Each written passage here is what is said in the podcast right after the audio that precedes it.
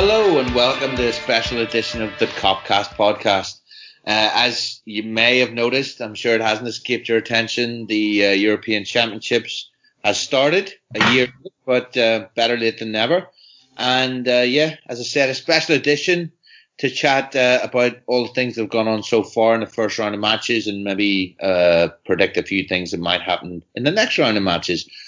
So joining me, Neil Patterson, to uh, chat about these wonderful goings-on. I've got a stellar cast. I've got um, Beryl Akkus in the Netherlands. How are you doing, Beryl?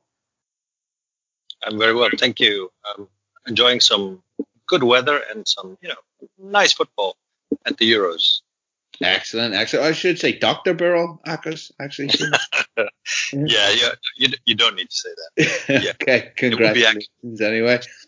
Um, alongside Beryl, there's uh, Andy Bell in, in Liverpool. How are you doing, Andy? Yeah, you should say Doctor Andy Bell. No, I'm only joking. uh, yeah, I'm really good, thanks. I'm um, enjoying the Festival of Football. Um, three games a day. I didn't know what to be at today. We're recording, obviously, on the Tuesday. No two p.m. game. It felt like my life was completely empty. But yeah, as Beryl says, I've been really enjoying it. Great weather, great vibes, great football on T V for the most part. Um, I'm looking forward to getting stuck into talking about it. Nice one, nice one. All good then. So um, finally making up the making up the trio there. Last but not least is uh, Dave Dunning at home in Belfast. How are you doing, Dave? I'm good at home, Chief. Yes, I'm good. I'm enjoying. I'm enjoying the football. I'm having a lovely time. The bars are open. I haven't I haven't drank a pint of anything other than Guinness so far because I've been starved of it for so long. So yeah, I'm I'm having a blast, mate. How are you? Yeah, I'm enjoying myself as well. A uh, bit, bit like you, just making the most of of, of, of a bit of normality, sunshine, beer, and, and football. Um, so yeah, thanks for asking. All all good here. So we'll fire on with this then. So um, obviously the Euro European Championships have, have kicked off, and as uh, as Andy alluded to, plenty of football to to be getting our teeth into after the initial one game. Uh, opening night, as as is tradition, um, we've been treated to pretty much three games, uh, three games a day until the day, which is the, the Tuesday, where there were the the remaining two, and yeah, plenty of you know plenty of sort of new things about this about this tournament. Um, not least the fact that it's being played in, I think it, we counted, was it eleven different host cities? Yeah, I think so. One, two, three, four, five, six, seven, eight, nine, ten, eleven. I think the the twelfth might have been might have been Dublin, that I think I think isn't involved anymore, um, or maybe we're missing some. I don't know. It's kind of hard to keep up. Yeah, but certainly certainly plenty of loads uh, anyway. Of, loads, yeah, yeah, of home venues. Um, um, the first time ever, obviously. Every time before, it's just been held in, in one particular host country, um, and then with that. Some of these, obviously, some of these host cities are um, are from countries who, who are taking part in the European Championships, which has left, well, has meant that uh, certain teams are playing all their group games at home. Some teams have, have then, of course, the possibility of playing semi-finals and, and finals at home in front of uh, home capacity and so on. So, so yeah, a few a few tweaks and, and changes and things that are that are actually quite different. Of course, we're We've had the twenty fourteen format before. We had this last time, and we're quite familiar with the, the way teams go through. So, although the, the jeopardy isn't isn't there as it was, you know, eight years or, or twelve years ago, um, it's something we've gotten a bit more used to. So it's not brand new. So, so yeah, Beryl, what what do you make of the? What have you made of, of the tournament so far? Sort of general impressions, and um, yeah, do you think? This kind of home, uh, yeah, random home cities or random uh, host venues, shall I say, a lot of them, and, and certain teams having home advantage. You got any, any kind of ideas on that, or, or, or, or ideas as to whether it's made any difference or what you think of it? Or yeah, it's it's uh, you know, first of all, we have a, a, a small sample size. You know, to speak in those terms, um, it's the first uh, round, but. It, it, it is different, of course. You know, it, it was uh, traditionally we, we had a, a host country, and and then you would travel between uh, cities in in that country, and you know, which meant that, that teams could set up camp somewhere and uh, and, you know, didn't have to travel a, a lot to, to play their games. Uh, that is still possible for some teams, but for, for others, it isn't. Uh, we were looking at, you know, uh, for instance, uh, Turkey played their first game in, in Rome, in Italy, and, and will play their game, the second game uh, against Wales in, in Azerbaijan. I think they play their third game there as well. And, you know, Azerbaijan is, is, is close to Turkey, but, but, you know, not very close to Rome. So there, there has been some traveling there. Um, you know, this is just an example, but the, um, uh, I think um, it's it's nice because you have uh, not one team that, that has a, a home crowd, which means you, you know, stadiums will be filled out, you know, as, as, as much as they can in this, uh, in this, um, still COVID times. Um, you know, I'm, I'm very happy to see, uh, to see uh, some audiences uh, and, and, you know, and they're, they're not all uh, totally filled out. Um, maybe Budapest was, if I'm not mistaken. I, I think they could fill their stadium uh, totally, but um, you know, most aren't, but still it's better than, than nothing, because I've, I've watched some Copa America, not, not to go on a tangent too long, but you know, they still don't have uh, crowds and, uh, you know, it's, it's dreadful. So that's good. Um, um, Uh, and and it, it means that, that there isn't uh, one team that has all the, uh, the home advantage, and there are several teams that have uh, the home advantage. But, you know, there are still also teams that don't have home advantage. I, I'm, you know, we still need to find out what what uh, the effects of that will be. But um, I think, you know, there are advantages, there are disadvantages, and, uh, and I, I'm I'm not I, I can't see all of that right now, but. Uh, You know, it's it's it's just nice to see to see uh, international football again in a tournament, not not in uh, in in in, a, in the national break that always comes at a bad time. Um, but and, and and these are meaningful games. It's a tournament. If if you don't uh, if you lose the first game, you're already immediately in, in jeopardy. Um, what what what I could also say is that um, you know, club football uh, in, in especially from good teams, is, is always better. It's tactically better. Um, you know, um, players are used to, to play in a certain way, are used to play together. And, you know, uh, and, and not all teams have, have had the same time to, to, to train together, like, you know, Spain. We, we might get into that later, but, um, and, and you can see that, you know, that, that they weren't as, as good as playing as fluidly as, uh, as you would expect from a, a Spain team.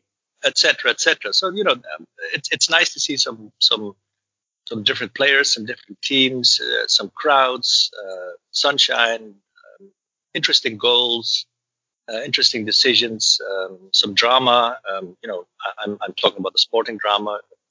You know, there was also some human drama, but you know, we'll talk about that later. Um, but you know, in in, in general, I'm I'm really happy to to to watch this tournament. I I have a bit of time on my hands right now, so yeah, um, I'm I'm enjoying it until, uh, so far. Let's say. Excellent, excellent stuff. Yeah, I mean, as you say, it is uh, it is a small sample size so far to to really judge as to whether there's any any kind of advantage going to to teams playing in front of their, their home crowds, even uh, even with limited numbers. But uh, but it'd be interesting to see certainly as the tournament goes on. But yeah, Andy. As Beryl says, he's, it's nice to, to be back watching tournament football and for the big crowds and, and sunshine. And yeah, so so how are you feeling about the, the tournament summer and, and how it's gone so far? Yeah, I've really enjoyed it. Um, I was just having a flick through the games there, um, just to refresh my memory of everything. And there hasn't really been a bad game so far. Uh, every game's had its own little interest and narrative. Some games have been quite one-sided, some games haven't been that competitive, but everything's been been quite fun. And on the point of like the, the different host nations, I think it's only happening for this tournament, because I think twenty twenty-four, you'll know better than me, Chief, I'm fairly sure that's in Germany.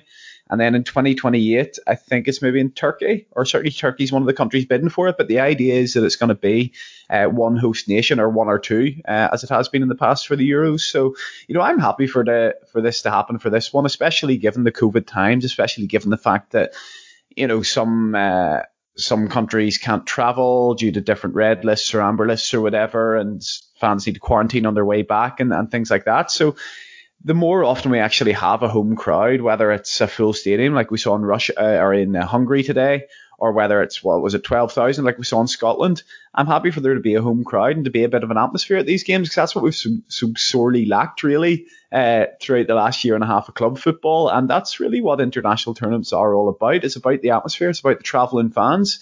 Um, and, yeah, I've had fun. I, I'm, I'm not really entirely sure what I think of the whole third third place teams going through. Obviously, I was very happy with it in twenty sixteen when uh, when Northern Ireland qualified, having lost two games and won one. Uh, I think it's interesting because teams now kind of look at it and see, well, if we can just get one win, if we can just get three points somewhere along the line, then we'll probably qualify. And um, to be one of those four of the six teams coming through, you'd think, you know, maybe one or two of the, the teams finishing third. Uh, you'll know, you'll always get the the teams who dominate it, the two teams dominate it, and the two third, uh, third and fourth place teams on one point. Sometimes you'll see a team uh, on on maybe two points as well. So three points gives you a really good chance of going through. And while other in other tournaments, when you have to finish top two, some teams might have settled for a draw, twenty minutes to go, maybe even like looking at Slovakia yesterday against Poland. Um, whereas now they'll probably see, you know, twenty minutes to go, this is our probably our best chance of actually winning the game and getting through. I think you saw that borne out in how, for example, North Macedonia played against Austria the other day as well. So, yeah, there's been... Well, there's hardly been a draw, Andy, has there, just on your point? Yeah, no, the, yeah, there hasn't. Um, and I think Wales, you know, Switzerland, I think, but I, I can't think yeah, of another one off the top of my head. Wales, Switzerland, Spain, there's Spain, Sweden as yeah. well. Not but you, you can understand that, you know, you know, Sweden are always gonna, Sweden are always gonna go for that, and, and Wales, Switzerland, Switzerland are like a decent team but quite boring, and and can kind of, uh, there's not a single nation in the world I wouldn't back them to draw one each with. But yeah, as I say, when you when you look through those games, there's not really been a a game where you've thought, oh, I'd, I'd rather a team went for this a little bit more, or uh, you know, that, that could have done, that were on a similar level. So I think it's uh, you'll always get your kind of Northern Ireland against Germany scenario on the last day, where we were packing everyone behind the ball and just trying not to lose four nil or whatever it was that would have knocked us out. But for the most part, I think teams are actually looking to try and win these games. That makes it more open. That makes it more fun. And as relative neutrals at a tournament, that's what you're in it for, isn't it? Yeah, absolutely. I mean, it's an interesting point that you make on that. I mean, and the number of draws is actually is actually uh, quite startling when when you have a wee look there. I mean, it is it does seem seem quite low for the opening game of uh, of a European Championship. I mean, the motto in the past with sixteen teams was always just don't lose, don't lose the first game. If you lose the first game, you're you're in big trouble. So I mean, um, yeah, just moving on then to you, Dave, and, and your impressions of the tournament so far. Obviously, you mentioned the, the lack of draws there, and so what what have you made of, of sort of the format and and and the, the locations and and yeah, just in general the football? The locations, I'm gonna be really honest, I'm not a massive fan of it for a number of reasons, but more so just for fans. Now, obviously that mm. that doesn't really factor in, given the situation that that we've been in in the last eighteen months or whatever, and obviously there's reduced travel and things like that. Um, there's less fans at games, but that decision was made long before this happened. Um, and travel restrictions put in place for obviously the COVID reasons that we get talking about. So I don't love it. I was lucky enough to be at the last tournament, and I remember I went to see Northern Ireland, Poland in Nice, um, and the next night we went out for just went out for something to eat, and I think it was Italy and Belgium on the T V, and there was a pile of Italians around, and two kind of restaurant cafe sort of things. We had something to eat, and they were beside each other, and it was really funny because one stream was about two minutes behind the other one, but there was Italians in both in both cafes watching the game, so it was really funny watching them running between. running between each kind of restaurant to see what was going on.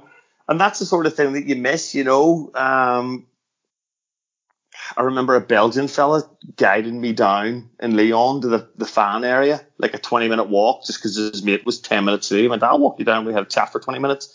And that's the sort of thing that makes an international tournament, you know. That's the sort of thing that I think we don't see enough of these days, given the kind of social climate, is just piles of people from piles of different countries all just coming together and putting everything aside and having a lovely time just because they're all there for the football and just to have a bit of fun and a bit of crack. So I'm not a massive fan of it. I'm glad that it's like kind of a one-off and, and they're reverting back, um, because I think, you know, and again, it's never been more pertinent, the, the phrase that, you know, fans make football.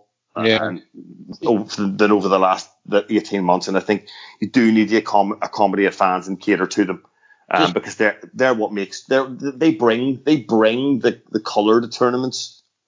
Yeah, I mean just just on that, I mean it's um, it obviously they've got I, th- I think they've got quite lucky in a way. Obviously, it sounds like a bizarre thing to say, you've gotten lucky with COVID, but normally I, I would I would one hundred percent agree that what make what What unites about an international tournament where everyone supports their own nation quite nationalistically is the fact that everyone's in the same place watching the football.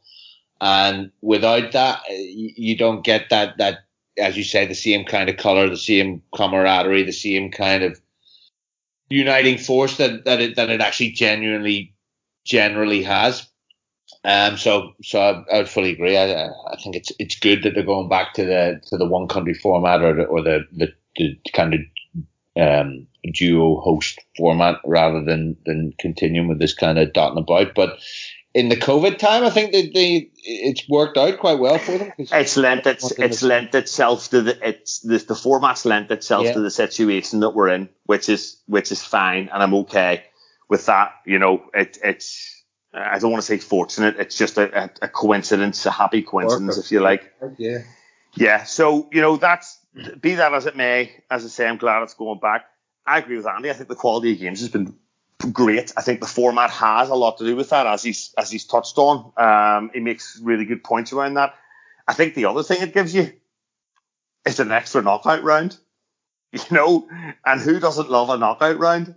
So, yeah, I think, it gives you an extra few games. We all like that. It gives you quite a quite quite a number of few games extra actually, because essentially what it's two extra groups. Um, but the extra knockout round I think is I think is great. I think the other thing that's weird is the whole you know, where do you finish in the group and what are teams going to do and blah blah blah, and that adds a little bit of jeopardy that wasn't there before, because you always kind of knew if you finished first in your group, the likelihood is you're going to get a. a decent draw, whereas it's not quite as simple as that now. So, uh, listen, I've really enjoyed it. I've really enjoyed it. I think some of the football has been great. I think some of the games have been great. Um, I think some of the drama has been brilliant. Obviously, game of the tournament, um, uh, Holland and, um, God, Ukraine. Great game of football. Five goals in the second half. Drama left, right and centre. And, yeah, um... I have to say, I just, it's so funny. Um, I really do. I really like international football. And so many people whine and moan, oh, international break. I hate international football. Would international football ever fuck off? See when a tournament's on, everybody's like, fuck, I've taken work off to watch the games. I've booked my two weeks holiday during the, during the Euros or during the World Cup. Everybody wants to watch it. So, yeah, you know, this is I kind of I think this is kind of what you go through the slog for if you kind of want to relate it to club football. This is why you watch Liverpool versus Burnley, you know, on a or a, Liverpool on a cold Tuesday night in Stoke, as they all love to say. You know, that's why you watch that shit, because you're in it for the long haul. You're in it for the business end, and this is now the business end. Yeah, absolutely, absolutely. You've got to go through the the, the storm to come out in the golden sky, I suppose. Um, If you want to put it like that. So, yeah, why not? Okay, excellent. So, yeah, I mean, I pretty much go along with that. I mean, the, the tournament kind of snuck up on, on me a little bit. Um, managed to sort of get into the, into the, into the mood kind of a couple of days before. And, and by the time the Italy-Turkey game kicked off, you know, we were, we were well set and we were away out to watch it and all. And yeah, the quality, the quality has been, been, been pretty high. Fewer draws. Um, Second halves of games for me so far seem to, as you, you alluded to there with the Netherlands, Ukraine, have, have produced more goals and have sort of produced uh, more excitement. But yeah, it, it looks it looks well set. Um, so before we go any further, then um, I suppose we'll we'll we'll uh, cut to the the sort of uh, biggest event that, that's happened at, at the European Championship so far. Certainly the, the biggest human event, anyway. The the the Christian Eriksen um, situation, injury, um, collapse, whatever you'd, you'd like to call it. Um, obviously, this happened on Saturday night. Um, Denmark against against Finland. Finland's first ever European Championship match, um, which they obviously went on to win, although under under rather muted circumstances. Uh, so obviously, yeah, Christian Eriksen collapsing uh, near the near the beginning of the of the match. Um, nobody else around him, and you know, obviously, we, we all saw the pictures, needing to needing to have C P R and, and to be rushed to hospital, and, and thankfully he's okay.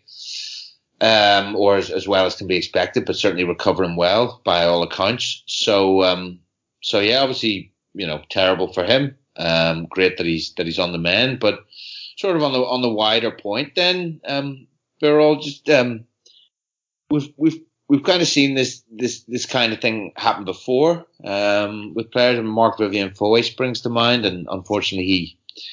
Uh, this happened, this was earlier, and, and he didn't get the required attention quickly enough. Um, and, and certainly others, uh, including in, in, in Premier League matches. Um, so, yeah, I mean, do you have any, do you have any thoughts on this? And obviously on, on Eriksen's situation and, and, um, and what, yeah, any thoughts really surrounding? I mean, you know, is, is, is it, overstress? Is it is it overplay? Is it is it a, like a medical condition? Is it a genetic defect? Any ideas whatsoever on, on that and, and sort of generally how it was handled? Because it, it's it seems, as I kind of uh, tried to tried to uh, allude to earlier, it was handled pretty well. Um, so yeah, what were your what were you, what was your take on the on the whole kind of uh, shocking affair? Uh, yeah, I was uh, watching this on my own, and uh, um, no, uh, no, there's no uh, no no context more than that. But you know, I, I, I had a bit of headache, and I was you know not entirely concentrating on on on, uh, on the match. Uh, but it, it was a good match. I thought you know Denmark were playing really well, and and, uh, and Christian Eriksen, who we all know uh, very well from the Premier League. And I've seen him in uh, in the, in the Eredivisie uh, before. Um, uh, had a major role to play in that. He was he was their best player, I, I think. And then you know he he collapsed, and uh, and you I, I, I didn't see him collapse, I, but but I saw you know the, the, the panicked reactions, and mm. uh, and after a while they were um, you know the players were I saw uh, what's his name Delaney. Um, Uh, directing players to, to stand uh, as, as a sort of guard, uh, you know, around him, and, and things were looking. You know, it was very clear that this this wasn't just uh, an injury, or you know, sometimes players fall and they, they swallow their tongue, and uh, you know, w- which is very dangerous. But you know, that that is something that you have to address very quickly, but um, not as long as this was taking, and then. Um, I watched them, you know, I, I saw them perform C P R, and I was, you know, this was a very upsetting event, you know, I, I it, it, it really, um, you know, I, I was, I was very upset with it. Um, but you know, uh, in the end, uh, it, it, it, uh, he, he, he survived, and, and, and he came out well. The, the, the, in the Netherlands, there were, there were people referred to, to a very unfortunate event just like this, but it, this was um, in a in a in an exhibition game, or a, you know a preparation game of, of Ajax um, in in the summer somewhere. So uh, it wasn't a stadium, and there weren't uh, probably weren't as much uh, medical um, staff, et cetera. And the, the player that collapsed, uh, probably also had a, a, a cardiac arrest, um, wasn't attended to as quickly as, as with, uh, was the case with Christian Eriksen. And, uh, you know, he survived, but with, had massive brain damage. So he will, he's still in a coma. Uh, and this is years ago. Um, Abdelhak Nouri, um, played with number thirty-four, which is the reason that, uh, you know, Donny van de Beek, uh, ex-Ajax player who plays at Manchester United, still plays with um, number thirty-four. So, you know, and, and there are some Ajax players, um, uh, even in in in, uh, in in the Denmark squad, that that, that you know, were uh, you know, saw uh, we're seeing some. Uh, things that they have seen before, traumatizing affairs that, you know, were repeating themselves. And, and um, yeah, it, it, it is maybe strange that things like this happen with, with highly trained uh, professionals who, who uh, are under constant, uh, constant uh, medical control. Um, but, you know, there's something as uh, availability bias, which means, uh, you know, the things that you see or are aware, aware of, um, um, you, you tend to uh, exaggerate uh, The, the times that they happen. So, you know, if, if you see things on the T V and, and they happen relatively frequently, you, you might overestimate how many times they happen in football. But maybe in in, in normal life, they happen much more, much more often. You could say, I, I can remember the Fabrice Muamba thing. And, and yeah. uh, I, I, I didn't know he was, he was uh, uh, resuscitated for seventy-eight minutes, which is, you know, extraordinary. And he survived, you know, in the, um, also w- without brain damage, I believe. Uh, I, I don't think he plays football anymore, but, you know, he, he, he lived to tell the tale. Um, I remember Danny Harke, I think two thousand nine. Um, th- there are other examples, but in, uh, yeah, this is something I find stressful. Uh, I, uh, you know, I, I don't play football anymore, but um, I... Uh, I do karate, and, and, and every training is uh, is is as as uh, you know hard for me as, as as the next one, and and sometimes it crosses my mind. So, you know, I don't hope I uh, have something that, you know, was never uh, was never uh, found before, and which makes me collapse. But all these players are, you know, they are again under constant medical control. I find it perplexing. I find it, but, you know, it also means that probably you can't uh, see some of these things, and maybe something happened that was, uh, you know, entirely unforeseeable.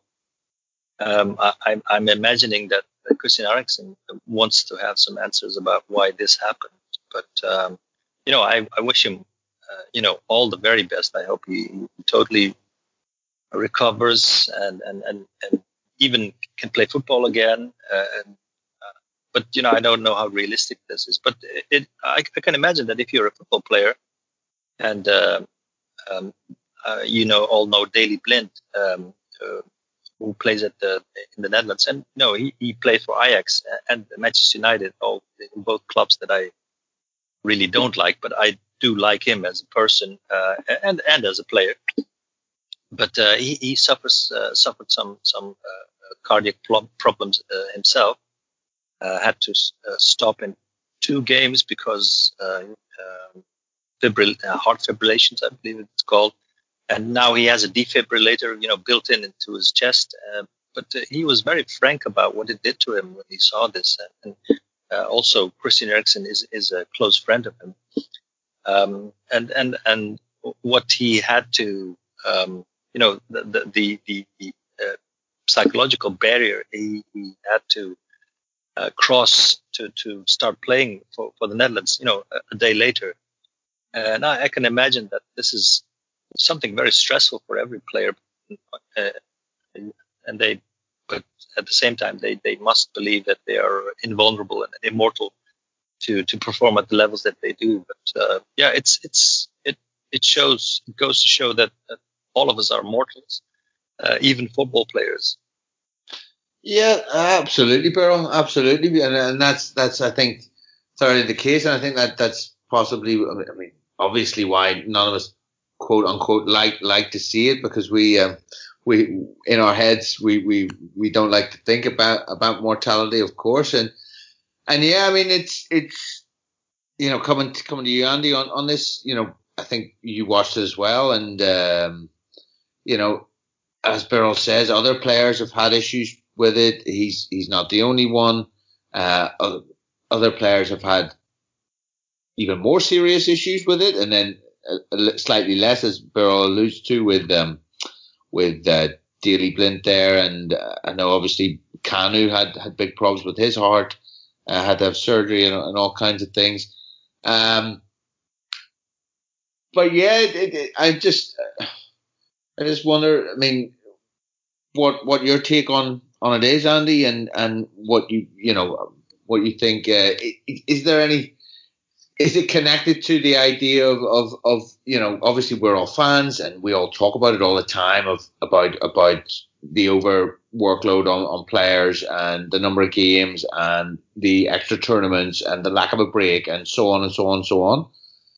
Are they connected at all, or or or, or will we just kind of, you know, we, obviously we don't know, but is there anything to say that possibly putting a Euro Euro Championship on in this particular season where everything has been so bunched together is is, is, is in any way connected, or is it is this just a just a freak kind of occurrence that, that could happen to anyone? Yeah, uh, yeah. Honestly, I I know so little about it that I, I wouldn't even want to speculate on something like that. I wouldn't de- I wouldn't really say so. You know, it was first half. It's a guy who, you know, is seemingly has always been. Always been very fit. I think it's just one of these things, which is, you know, it's it's it's it's it's a heart problem, like in every other walk of life or in any other profession. Some things can be, uh, you know, oh, sorry, uh, some things can be uh, avoided with, like, um, you know, with whether whether it's diet, whether it's exercise, whether it's um, you know, other things like that. You can diagnose certain things, but there's others where it seems to be just, whether it's genetic or something that can, can happen out of the blue, or whether we don't have the quite have the uh, scientific evidence to, to diagnose certain aspects of it yet. I'm not sure. Um, I, I don't really remember uh, some of the incidents you're talking about there. You're talking about, um, you know, Vivien Foé and, and things like that. The first one I ever remember was was Fabrice Muamba, which was, was obviously massively shocking at the time, and I thought it was unprecedented. But I also remember Liverpool were on the verge of sign, signing Loic Remy. And what actually killed that deal in the end was that I think he had some sort of a heart issue, like a hole in the heart, I think they call it.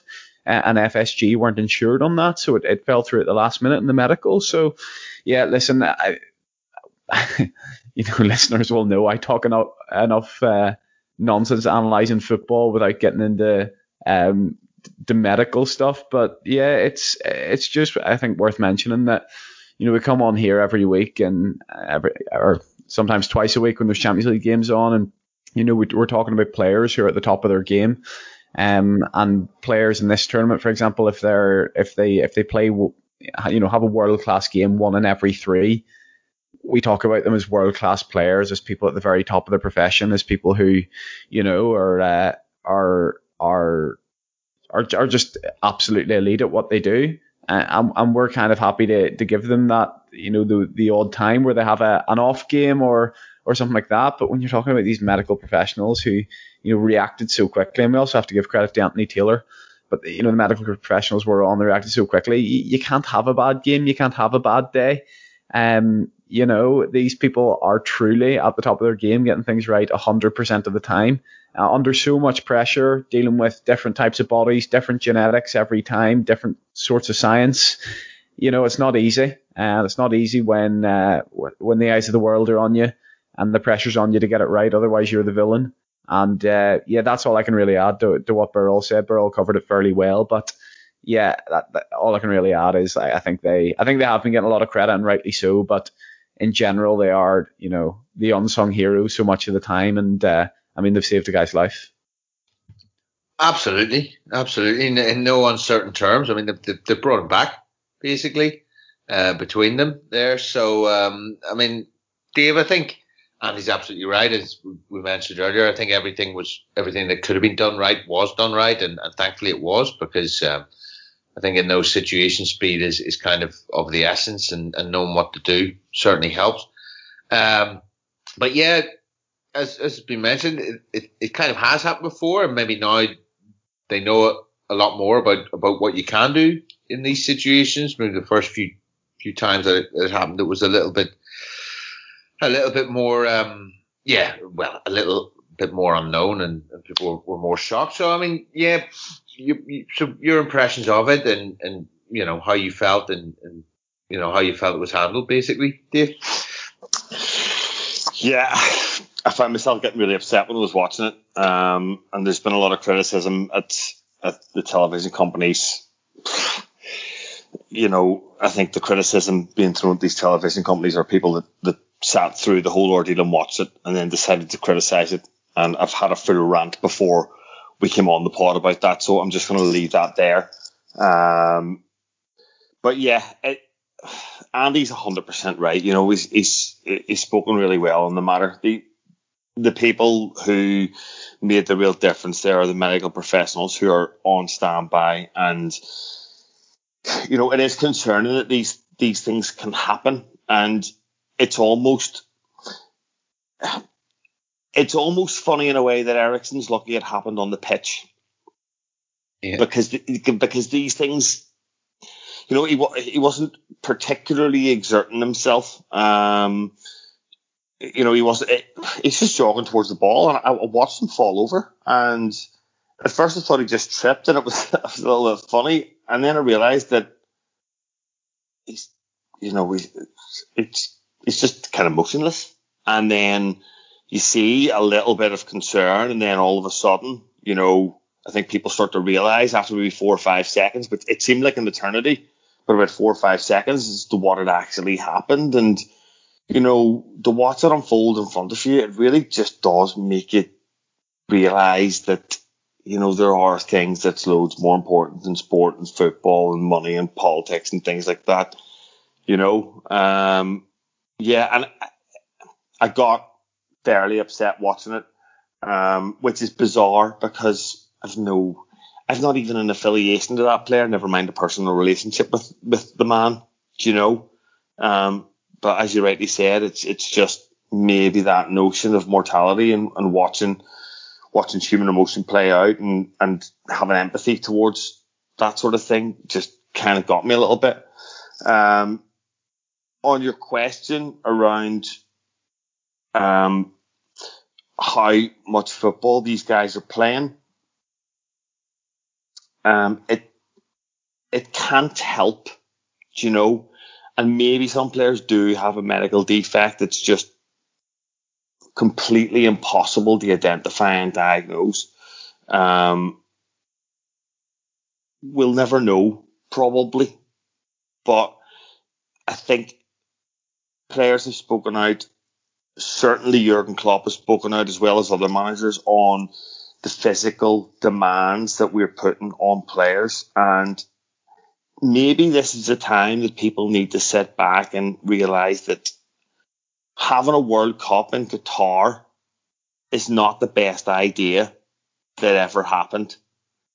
You know, putting people through an additional World Club Cup competition is not the best idea that has ever been conceived.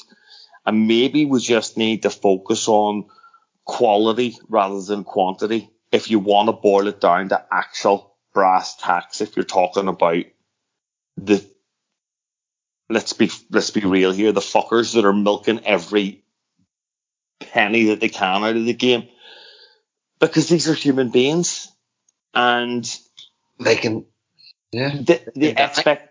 Yeah, but the expectation, as Andy rightly says, the expectation is that they do perform at the highest level all the time.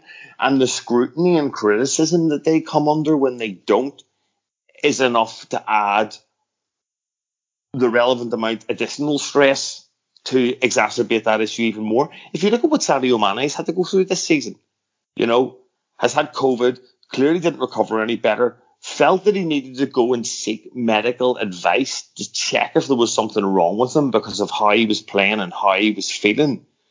And what are we doing? We're saying, Sadio, train, Sadio, play, Sadio, train, Sadio, play, Sadio, AFCON, go and play it, Sadio, World Club Cup, go and play it. Here, Liverpool, play two games in a day in two different countries, go and play them. We don't give a fuck, do you know? And yeah, eventually someone is going to have to sit back, take a step back and make a sensible decision. The problem that I foresee is that that is just not, that's just never going to happen. Yeah. I mean, that's, that's it. I mean, I, I think you're, you're spot on there essentially with your analysis. And while you can't necessarily directly point the finger, and nobody nobody here is trying to do that.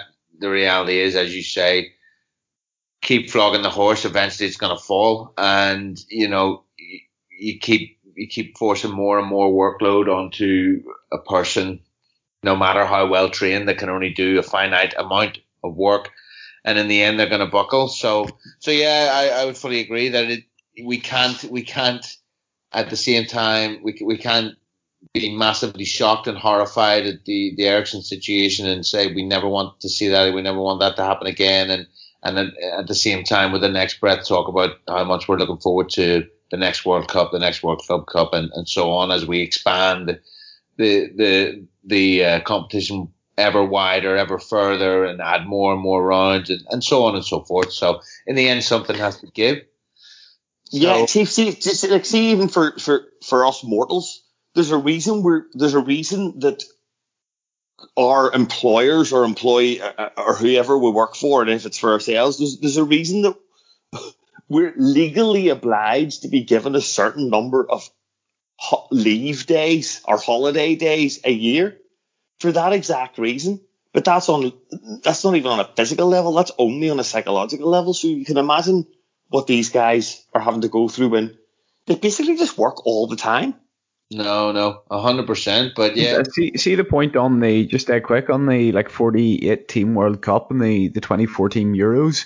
You think about it, and like the forty-eight team World Cup, it's it's it's clearly going to make the competition a bit more dour. There's going to be a lot more games, so the games that actually are forty-eight teams is absurd. It's yeah, absurd. It's crazy. It's crazy, and it's as I say, it's going to make uh, there, there are going to be more games, so you're not going to actually enjoy the games that uh, that come around as much as you would, because there won't be the same novelty factor on it.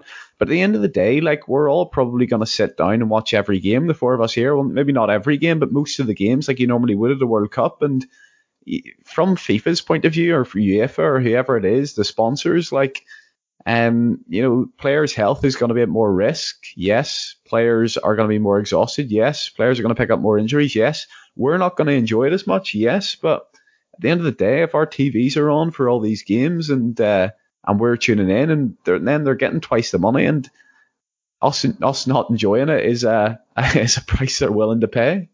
No, no, a hundred percent, Andy. I mean, that's it, and and it's been like that the whole way, because you know there's there's always a sweet spot with these things, and usually they, they push it well well past, and when when when money comes in. But yeah, Beryl, go ahead. You wanted to say something? Yeah, uh, um, you know, um, uh, alluding to, to what Dave just said uh, about you know th- that we have um, you know we have uh, we have the the forty-hour work week uh, in the Netherlands, it's thirty-eight hours now, uh, and we have a certain amount of, of uh, you know holiday, and we have uh, sick leave, et cetera. But you know all of these things have been achieved through through collective action, to through through. through people, uh, you know, um, uh, have, have, you know, not, not uh, uttering their grievances uh, individually, but, you know, uh, doing it unions. collectively. Unions. Uh, and, and if, if the players don't unionize and don't strike, it's, this might sound very, very old fashioned. Uh, you know, this will continue, because the same people that flog these players are the same people that don't care that thousands of, of workers have died building the stadiums in Qatar.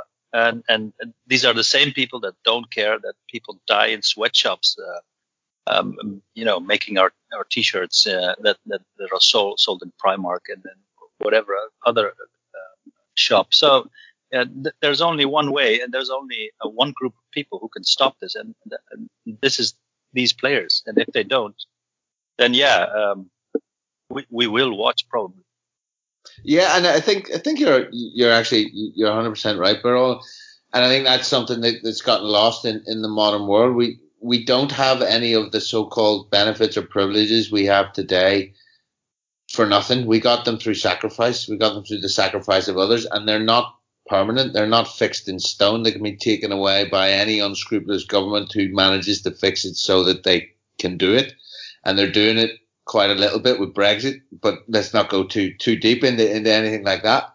So yeah, I mean, these are things that, that have been fought for and, and, and need to be protected, and, and likewise the, the players are really the only ones that can do it. Fans can help, but, but only so much, because as Andy says, even if even if even if the match going supporter decides not to do it, then the, the, the casual supporter, whatever, watches the World Cup and, and so on and so forth. These things happen. So so I suppose it is, you know, when it, when when it comes down to it, for better working conditions, it comes down to the workforce. Um, but yeah, so to you know, we'll we'll wrap it up a little, little bit on there. We've, we've moved on a little bit from from the Eriksen chat, but but yeah, interesting nonetheless, because I don't think uh, it certainly doesn't happen in a vacuum, what happened to, to Christian Eriksen there. Um, so, yeah, moving on then to, to more cheery things. Uh, um, so, uh, come back to you, Dave, on, on this. Um, moment of, of the, or what's impressed you about the tournament so far? Kind of moment of the tournament or game of the tournament so far? Anything that sort of stood out for you? Well, I'm going to do my thing and I'm going to talk about Italy because... Go for it. I have my maternal affiliation there, and I always kind of like to see them do well. Um, and they've been, I, I kind of fancied them outsiders. I, I stuck a tenner on them at, at eleven to one, ten to one or eleven to one. I think they're down to sevens now. Great but, I like them. Yeah, man. yeah. So, you know, I watched I watched Northern Ireland play them. Um, I've kind of followed Mancini's renaissance of the national team um, after Prandelli kind of, or Venturi, Venturi kind of flogged him to death. Um, he's basically tried a whole pile of different things, brought a whole pile of young players through. He's kind of settled on a twenty, twenty-five, twenty-six, twenty-seven kind of man squad, and The, I think they are the team that's most impressed me. I've seen every team playing now, but they're the team that's most impressed me. I think the way they went about their business against Turkey was absolutely superb. First half, they were so full of energy. They reminded you of Liverpool at their best, where whenever they lost the ball, the midfield just gobbled it up again. And that's without Marco Verratti there. That's without uh, Lorenzo Pellegrini there as well. You know, Locatelli's essentially the what, sixth choice midfielder, and he's super. And the set, they didn't score in the first half, and I thought, fuck me, like, can I keep, can I keep this intensity up? And they come out in the second half, and they were even better. And the options they have off the bench, um, I'm a big, big fan of Chiesa. Um, Bernardeschi, not so much. They've got Bellotti there, who's an absolute beast of a centre forward, gives you something completely different than Immobile does, and they've got masses of experience at the back. Bonucci and Chiellini, they've got a, a brilliant, brilliant goalkeeper um, who's essentially going to have the pick of whatever club he wants, uh, which looks like it's possibly going to be P S G. Uh, you know, we'll, we'll probably don't want to get down the, the, the agent conversation again. So, yeah, I, th- I think they were absolutely excellent. Um, really fluid front three, great movement, um, dismantled Turkey. Sorry, Beryl, but absolutely dismantled them. Didn't think that... Th- I, I backed Turkey. For, yeah, I backed Turkey as like dark horses to go and do well. Um, maybe quarters or whatever, and maybe they will, but the way Italy just completely dominated the game from start to finish, got the first goal, then we won a second, we won a third. They're going to be difficult to beat. Watch France tonight, and yeah, they were good, but they haven't evolved from the team that won the World Cup. They're still the compact, narrow side that really just wants to kick them behind and rely on Mbappe's unbelievable pace. Like the one where he probably should have had the penalty. How he gets that ball ahead of, is it Ginter, I think? It's phenomenal. And if oh, a better touch. Sorry? It's Hummels, isn't it? Hummels. Is it Hummels? Yeah. yeah Hummels, yeah. Because Ali McCoy talked about Hummels. How he was thirty-two for about a minute straight. yeah, it, sorry, it is Hummels for the penalty. But Hummels has about a fifteen, fifteen-yard head start on him. And I know Hummels isn't quick, but Jesus Christ. But like I say, I don't think they've evolved massively from the, from the side that they were. Spain looked great technically, as they always do, but I think they're, I think they lack th- lack something in both boxes. Portugal, I think, will probably pose a really stiff test for anyone Um, I think it's that Rafa Silva come on tonight and really started to make, really made a complete difference. Um, Ronaldo will obviously take the headlines. Aside from the two goals, he doesn't do a wild lot, but again, that's just Ronaldo. He just sticks the ball in the net, and that's just that's just it. So we'll see if they can continue to accommodate him. But all in all, yeah, Italy look for me. You know, I'm, ten- I'm feeling secure in my tenor, um, and I'm just I'm really looking forward to seeing some of these big nations play each other, um, because a lot of them look like they've maybe not great at the back. There's There's centre halves that are in nearly forty all over the place, everywhere, um, and loads of brilliant attacking talent on display. So, yeah, I, I'm I'm really really excited to get into the knockout stages and see what kind of pans out. Okay, excellent. So the Italians catching Dave's eye there. Uh, yeah, I mean, I must say they, they looked very, very impressive, and they were particularly notable for, as as you mentioned, they're upping their game in the second half, which we haven't actually seen that, that much of in the games so far in terms of the, the bigger teams. Um, so they were they were ex- excellent, and uh, as I mentioned, I jumped on with a tenner as well on Italy. So let, let's let's hope they go all the way. Um, what about you, Andy? Then any, uh, yeah, obviously, what's what stood out for you? You can go go for a team or a game or a goal or anything anything you want. Yeah, no, I completely agree with what Dave said. In Italy, there they just looked so incisive, so quick, so choreographed. I mean, so often when you see teams set up the way Turkey did, and I, I was quite surprised in the way Turkey set up, and it makes me think that maybe they actually didn't intend to set up that way. They were just completely forced into it and penned back and camped in their own half, because that's a Turkey team. You know, Dave says he backed them to get the corners or uh, the quarters, be a bit of a surprise package. It's a team that hammered Holland four two in March in the qualifiers. It uh, went to Norway, who are a decent international side now, uh, with a, like with obviously the Haaland stands out, but they've a lot of very good players and a decent defence as well. Uh, won their League A nation or League B Nations League group. They went to Norway and won three nil. Um. They only drew, I think they drew with Latvia at home after being three one up. That That's the only thing that uh, took them away from having nine points from their first nine games in a very difficult group. So I was shocked. Andy, by the way, I might be wrong, but I think they took four points off France in the qualifiers. Yeah, yeah, quite possibly. I think I think France and Turkey were very close at the at the top of the they group. So, um, and weren't Turkey, uh, were, am I right in saying Turkey were one of the top seeds? Were they even... And they might have been second, second pot. So, you know, a very good side, and, you know, top quality players throughout the side. Yilmaz and Yazici are the ones getting all the credit for um their, the season they've had at uh, at Lille. Obviously, Yilmaz is kind of first season in the top five leagues, and he's he's been he's been like the best signing that ever been ever seen in France. And you know, the people phoning up uh, French podcasts from Lille. Lille's a very big Turkish population, saying that, you know, they're going to name their firstborn Burak. So, you know, he's riding the absolute crest of a wave. I would say he'll get some chances and maybe get a couple of goals in the next couple of games. But Italy just moved the ball so quickly, so accurately. Um, you know, a pass was made. Somebody else was already making the run. They looked like a team that's played together for, for five, six years, which isn't the case for a lot of them because of a lot of young players, as Dave mentions. Um, so yeah, Italy looked like champions to me, but it's it's cup football at the end of the day. You know, all it takes is one bad game or not to take a couple of chances in a match, and you find yourself in a penalty shootout, and, and anything can happen. I mean, you know, Italy looked like the best team there, but you wouldn't have said Portugal were the best team there in twenty sixteen. Uh, far from it, and you know, there could be a, a team like that, that that arises through. And.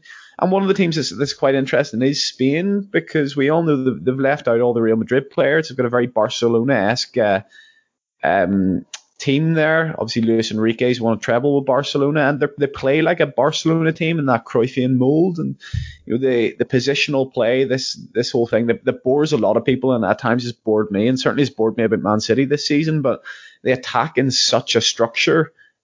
Barcelona, they used to talk about Guardiola's Barcelona playing like twenty-five passes before they actually tried to attack, so that they were in, in such a strong structure. So when they lose the ball, that they're, you know, they're um they're they're in shape, and they, they don't get caught out like the way, for example, Liverpool under Jurgen Klopp in the early days tried to play. You win the ball up high, the team's disorganised, you create chances for your forwards. So I was chatting to Dave the other night. We were talk- talking about how they were, weren't great in both boxes, but that positional play and that kind of possession style of play, it can it can really protect uh, a lot of defenders. Like John Stones, I think, is massively protected by possession.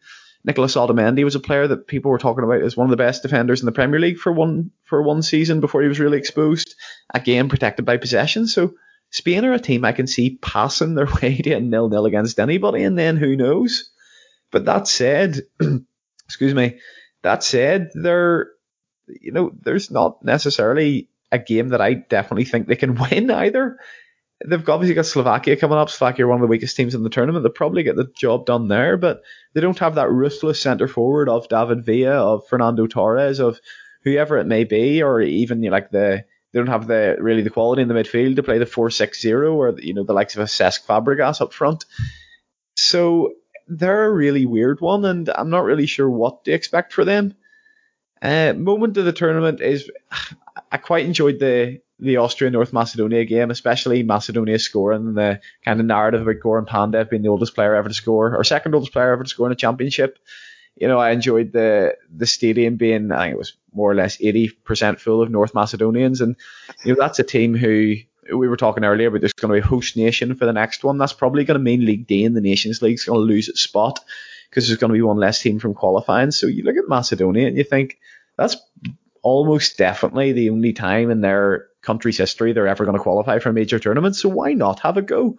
And they really did have a go, and I really enjoyed it, and they were a bit unlucky not to be two one up before, you know, moments of quality from Sabitzer and Alaba ultimately decided. But you know, they had some cracking technical players. I think the guy Elmas in the uh, Elmas is it in the midfielder, the, the number ten, he looked really good. Um, the players knocking it about, they certainly weren't, you know, packing everyone behind the ball and just trying to get a point, because why would you?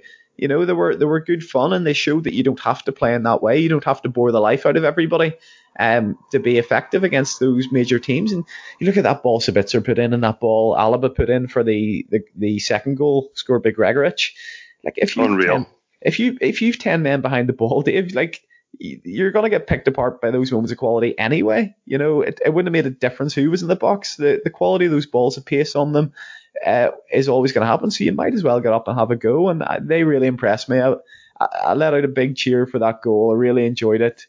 Uh, what a moment! And listen, Holland looked good, looked better than what I thought, but they're certainly not infallible. Ukraine, listen, we know all about it as Northern Irish people. Uh, we know all about kind of being a minnow at a major tournament and targeting Ukraine as your as a game you have to win. So I wouldn't be surprised if Macedonia actually get a point or even a win in these last two, which I think would be incredible.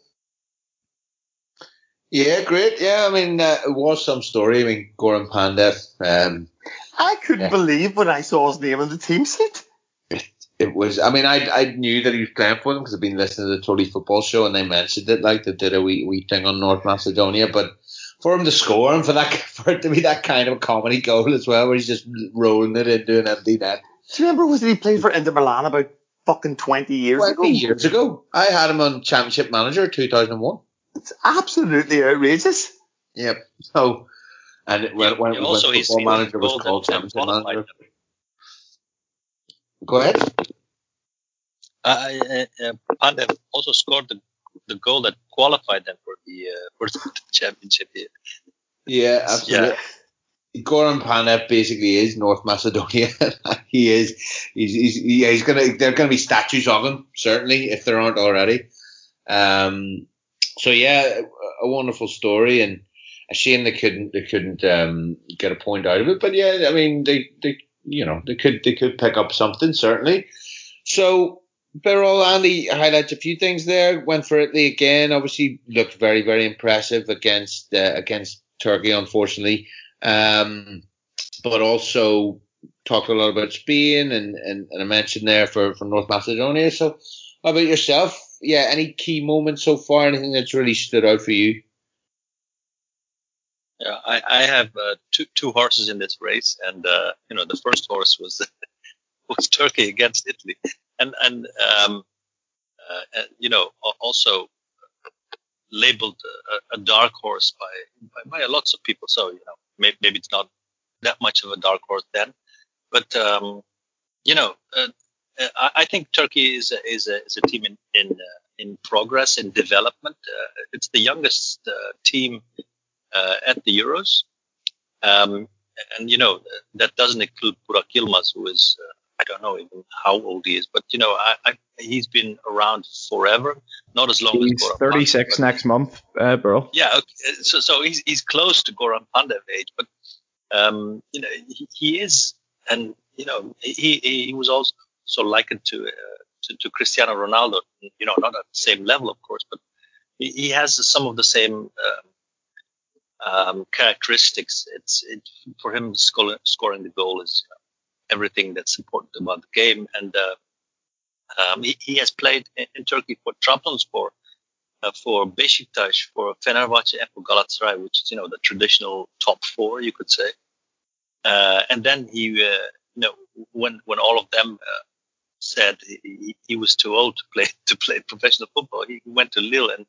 And, and you know, became champions of France with them. And, uh, you know, Andy t- told us about this, uh, um, uh, you know, much better than I just did. But um, so I, I was a, a bit hopeful, but I, I think they were dreadful. You know, tactically, it was terrible.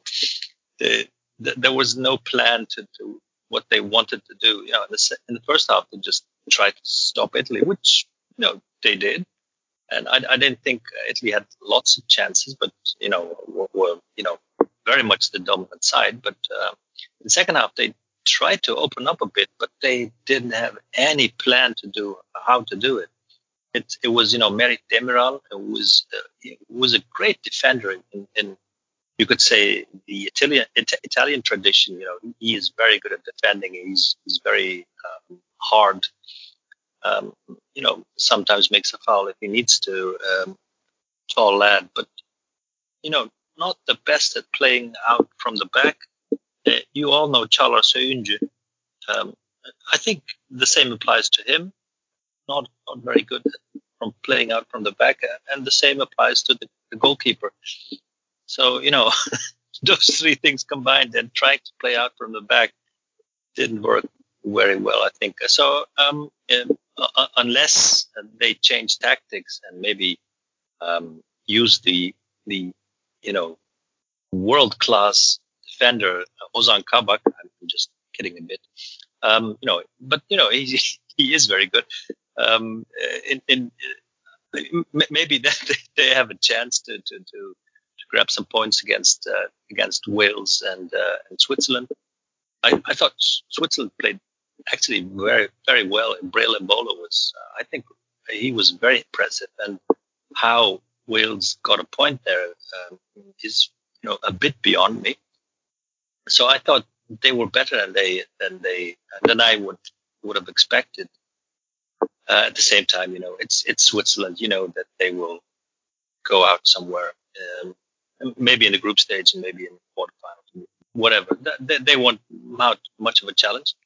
Coming to the second horse in my race, uh, it, which is, of course, the Netherlands, uh, the Orange, um, Holland, whatever you might call them. Um, I think um, uh, the, uh, the the game against Ukraine was a bit like uh, uh, Liverpool twenty thirteen fourteen, uh, all-out attack, not so sound at the back.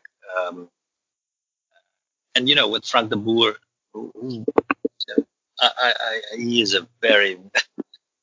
No, I, let's let's not say. I, I think I, if I say he's not the best manager they could have got. Limited, maybe. Limited is, is the word I was, uh, you know, um, not finding there. Thank you for that. Um, I, I don't think they will. They don't have the control to, to win a tournament like this. Uh, lots of good players, and I thought it was a very enjoyable match. Um, you know, five goals. But um, if you, you know, if you get to uh, have a two nil advantage, then you, you can't then concede two goals, and not if you're having home advantage uh, against Ukraine, who has a, also a very young team.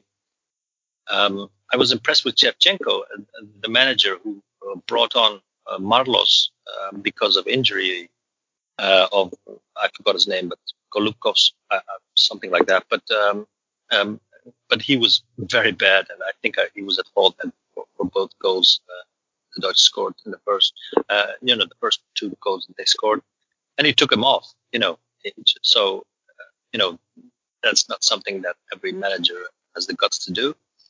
Um, and that triggered the two-two, but eventually they were, weren't um, good enough to, to hold on to that two-two.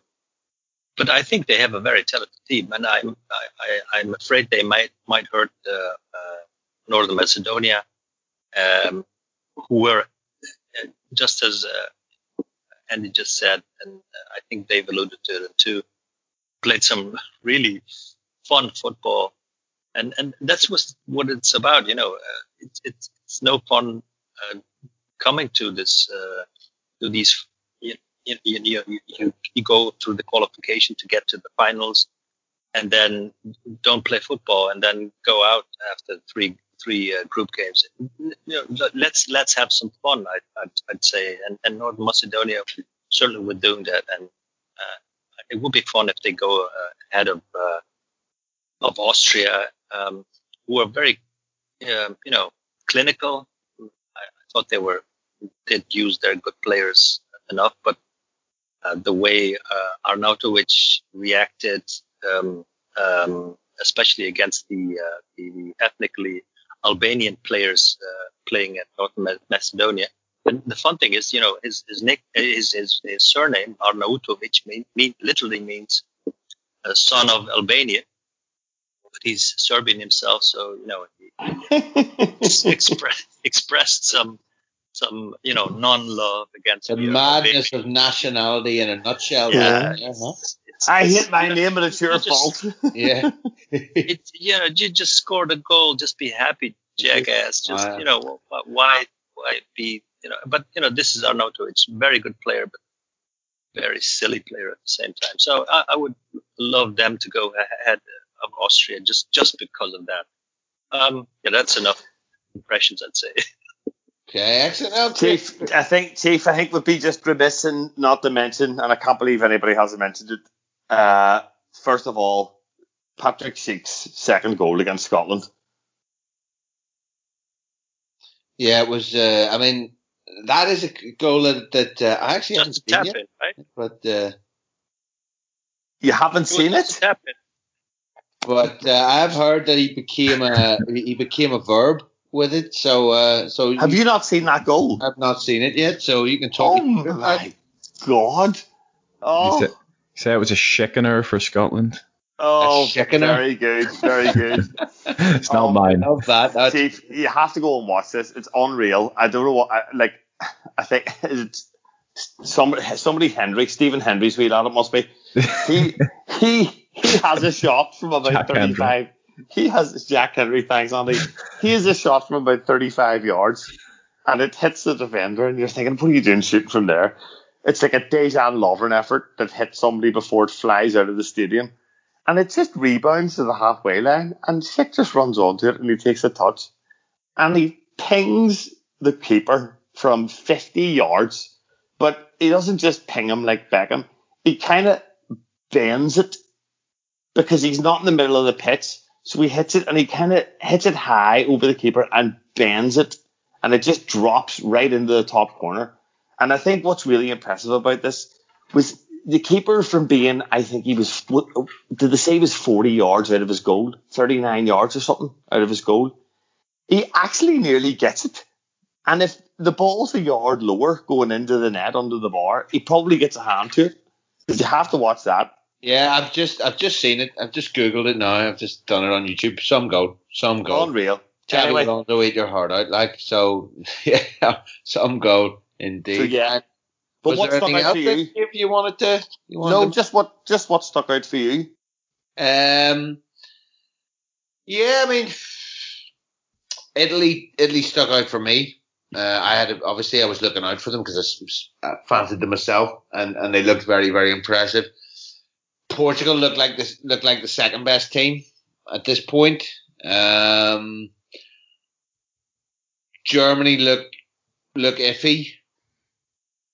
Um, and probably of of the of the dark horses that, that probably is a dark horse that nobody was really talking about. Ukraine looked looked the most likely to, to kind of emerge from, from that group to you know behind probably behind the Netherlands, but they they could give teams problems because they've got a lot of pace and they're handy, and Shevchenko seems to know what he's doing.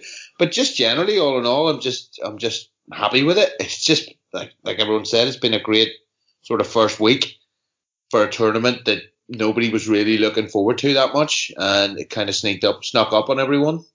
And now it's a festival of football, and everyone's kind of enjoying it.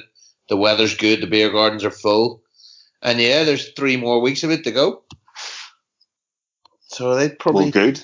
Probably say they'd be, be my impression. Generally, generally positive. We'll wait and see. We'll wait and see how it goes on. So, on that note, then we'll, we'll probably wrap it up there. I think we've, we've uh, bent your ear for, for long enough, listener. If if you if you've stuck with us, we managed to get a, a good round out of that. So, a huge huge thanks to my to my panel, uh, Beryl Akkus, Andy Bell, and Dave Dunning. It's been great tonight, and. Uh, A big thanks, obviously, to, to you for, for sticking with us. And, um, yeah, I've been your host, Neil Patterson, and hopefully we'll be back with another uh, special edition, perhaps after the, the next round of matches or a wee bit later in the tournament anyway. So, yeah, until then, all the very best.